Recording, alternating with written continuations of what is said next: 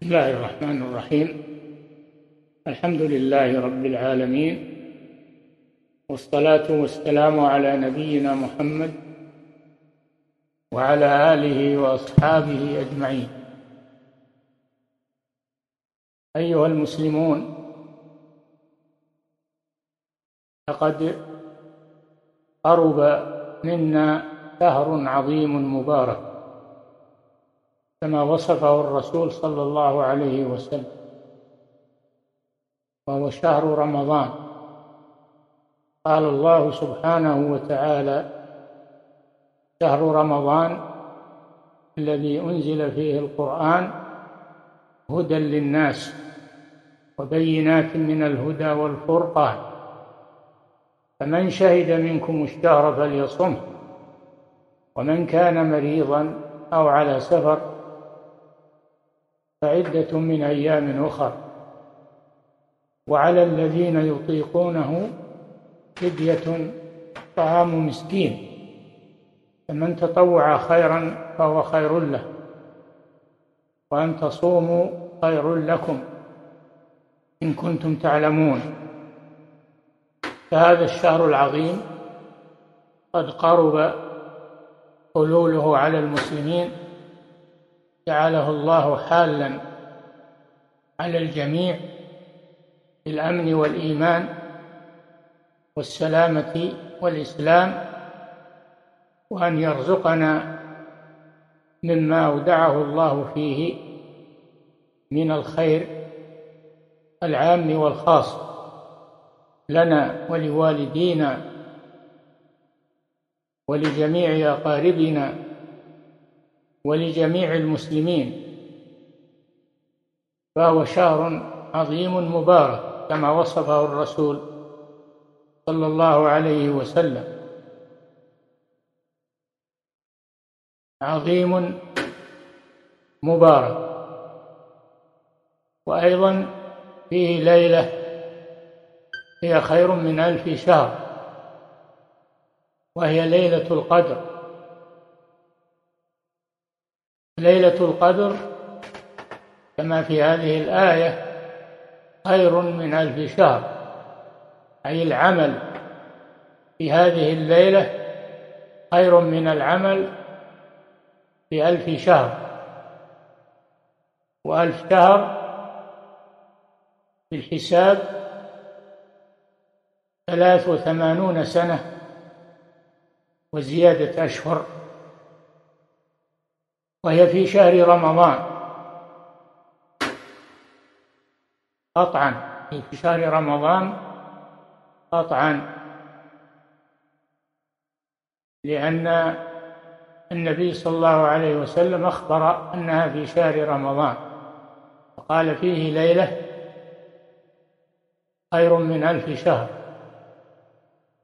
فهي في شهر رمضان. ولكن الله أخفاها في ليالي شهر رمضان. فلا يدرى في أي ليلة هي من ليالي رمضان. وذلك ليجتهد المسلم في كل ليالي شهر رمضان. ولا يخص اجتهاده بليلة معينة. لأنها ربما تكون غير ليلة القدر لأن الله أخفاها في هذا الشهر وله الحكمة في ذلك سبحانه وتعالى. فهو شهر عظيم شهر كريم وموسم جليل يمن الله فيه على من يشاء بالعمل الصالح والاجتهاد والجد في هذا الشهر العظيم. فمن قام الشهر كله فقد قام ليلة القدر بلا شك. ومن قام بعض الليالي يظن أنها ليلة القدر فقد لا تكون كذلك. وهذه هي الحكمة هذه هي الحكمة في إخفائها في هذا الشهر من أجل أن يجتهد المسلم في كل ليالي الشهر فيحصل على الأجرين أجر قيام رمضان وأجر ليلة القدر التي هي خير من ألف شهر بنص الآية الكريمة. فنبشر المسلمين بقدوم هذا الشهر. ونسأل الله لنا ونبشر أنفسنا والمسلمين بقدوم هذا الشهر وقربه منا. نسأل الله أن يوفقنا فيه للعمل الصالح الذي يرضيه عنا وننال به الأجر منه سبحانه وتعالى. فهو شهر عظيم مبارك. ورد في حديث سلمان المرفوع أن النبي صلى الله عليه وسلم خطب في آخر جمعة من شعبان. فقال أيها الناس قد أظلكم شهر عظيم مبارك. جعل الله صيام نهاره فرضا وقيام ليله تطوعا من اجتهد فيه بخصلة من خصال الخير فكأنما أدى فريضة ومن أدى فيه فريضة فقد ومن أدى فيه فريضة فله أجر سبعين فريضة فيما سواه. من هنا يعلم قدر هذا الشهر ومكانته عند الله وعند المسلمين. فعلى المسلمين أن يتهيأوا لهذا الشهر بالتوبة النصوح وبالأعمال الصالحة في كل أوقاته من لياليه وأيامه وساعاته وأوقاته. كان السلف الصالح يدعون الله ستة أشهر أن يبلغهم رمضان ثم يدعونه ستة أشهر أن يتقبله منهم وذلك لعلمهم بفضله العظيم. ومكانته العظيمة. وشهر رمضان ذكر الله جل وعلا أحوال المسلمين فيه إلى ثلاثة أحوال. من كان صحيحا من كان صحيحا في جسمه معافا في بدنه فإنه يؤدي ما فرض الله في هذا الشهر بصيام أيامه وهذا فرض وركن من أركان الإسلام وبقيام لياليه بالتراويح والتهجد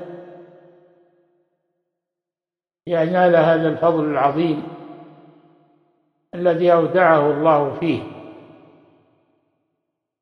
وهذا الحديث هذا الحديث حديث سلمان فيه فضائل لهذا الشهر عظيمة. وإن كان الحديث ضعيفا فإن الحديث الضعيف ما لم يعلم أنه موضوع على الرسول صلى الله عليه وسلم فإنه يعمل به في فضائل الأعمال والطاعات والقربات.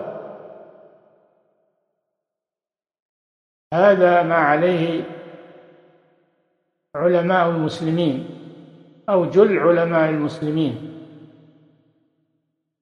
أنهم يجتهدون فيما يدل عليه الحديث وإن كان ضعيفا. لأن هذا من الترغيب والترهيب. والحديث الضعيف يعمل به. ما لم يعلم أنه كذب يعلم يعمل به في فضائل الأعمال. ويتحرى ما فيه من الخير الموعود في هذا الحديث.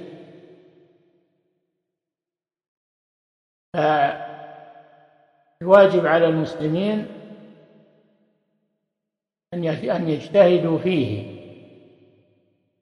ذكر الله عز وجل أحوال المسلمين في هذا الشهر أن المقيم الصحيح يجب عليه الصيام أداء. وأما المريض وأما المريض فإنه يجتهد فيه بقدر استطاعته. وأما المسافر فإنه يفطر إذا احتاج إلى الفطر يفطر فيه ويصوم من أيام أخرى. وهذا مذكور هذا التفصيل مذكور في الآية. من شهد منكم الشهر فليصم. من كان مريضا أو على سفر فعدة من أيام أخر.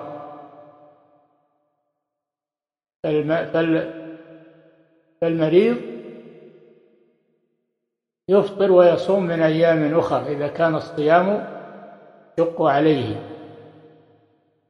والمسافر لا شك أن السفر أن السفر كما في الحديث قطعة من العذاب. فيحتاج المسلم إلى الأكل والشرب في سفره. يتقوى على السفر والسير. لذلك رخص الله له في الإفطار والقضاء من أيام أخرى. وأما المسلم المريض الذي لا يستطيع الصيام لا أداء ولا قضاء فإنه يطعم عن كل ليلة في ليالي رمضان بمقدار نصف الصاع عن كل ليلة. الله ذكر هذا في القرآن من كان مريضا أو على سفر فعدة من أيام أخر ثم قال وعلى الذين يطيقونه أي لا يستطيعون الصيام لمرض أو كانوا مسافرين يشق عليهم الصيام في سفرهم فإنهم يفطرون قدر ما يحتاجون إليه ويقضون ما أفطروه من أيام أخرى وأما الذي لا يستطيع الصيام لا اداء ولا قضاء فإنه يطعم عن كل يوم بمقدار نصف الصاع. ويجزيه ذلك عن الصيام. فهذا من فضل الله على عباده. من كان منكم مريضا أو على سفر فعدة من أيام أخرى. وعلى الذين يطيقونه فدية طعام مسكين. فمن تطوع خيرا فهو خير له. وأن تصوموا خير لكم إن كنتم تعلمون.